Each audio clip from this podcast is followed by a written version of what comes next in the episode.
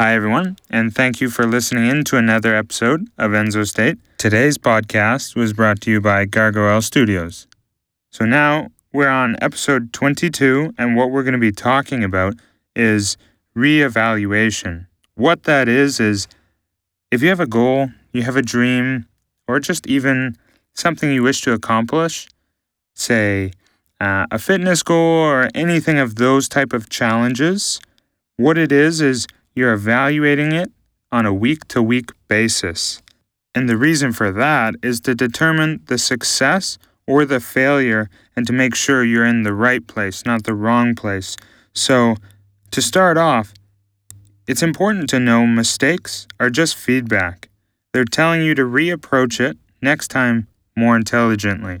So, approach it this way by evaluating it on a week to week basis or a lot of people might do a month or a few months.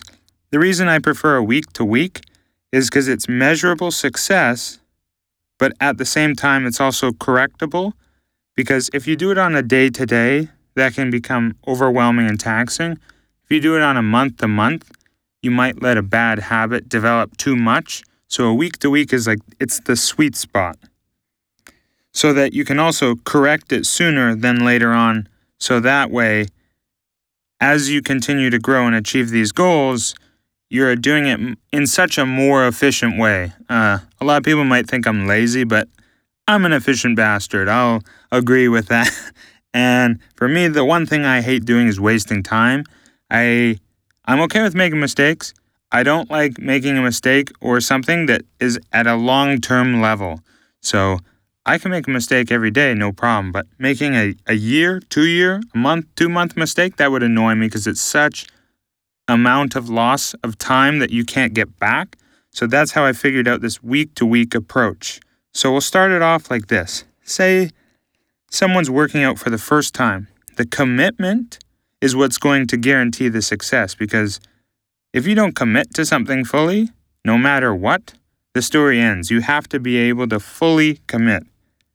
The second part of that is say you were to do a 30 day uh, health challenge, food challenge, diet, whatever that looks like, saving, budgeting.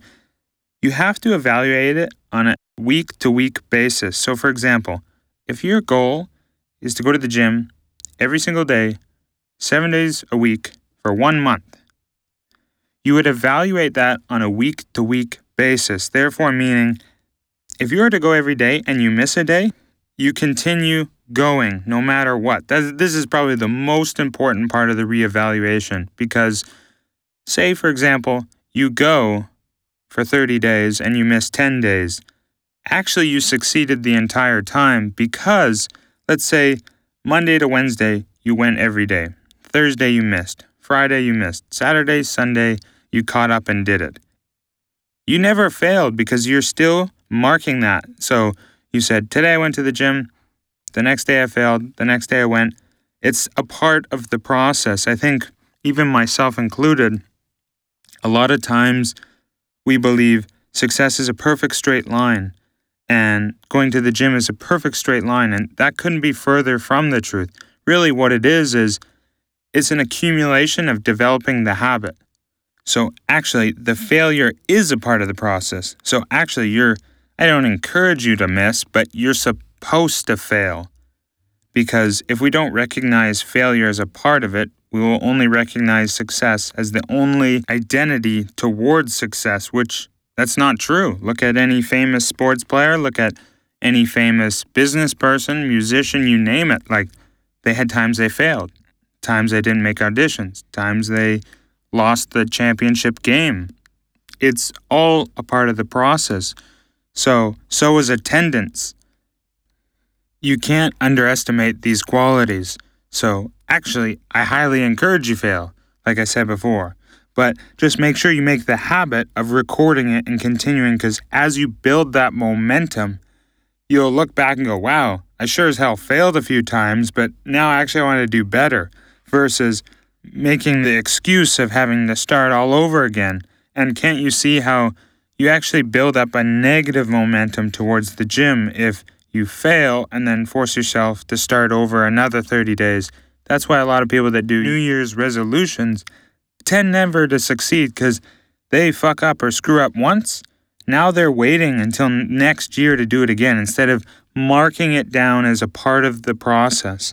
So, this is kind of the homework I'm giving you guys is when you get home or if you're already at home listening to this, set a goal big enough to inspire you and give you the drive. It should essentially excite you and scare you. And remember, failure is a part of the process. Making mistakes is a part of the process. So, yeah, your homework is write a goal, make a plan, and most important, reevaluate week to week because that's how you find out what failures are making, how to fix them. As simple as, oh, I didn't go to the gym. Well, why didn't you go to the gym last Monday? Oh, I was tired. Okay, no problem. Next week, how could I be less tired? And you see, that's the magic power of re evaluating what you're doing, and you'll succeed. Thank you so much for listening, and have a great day.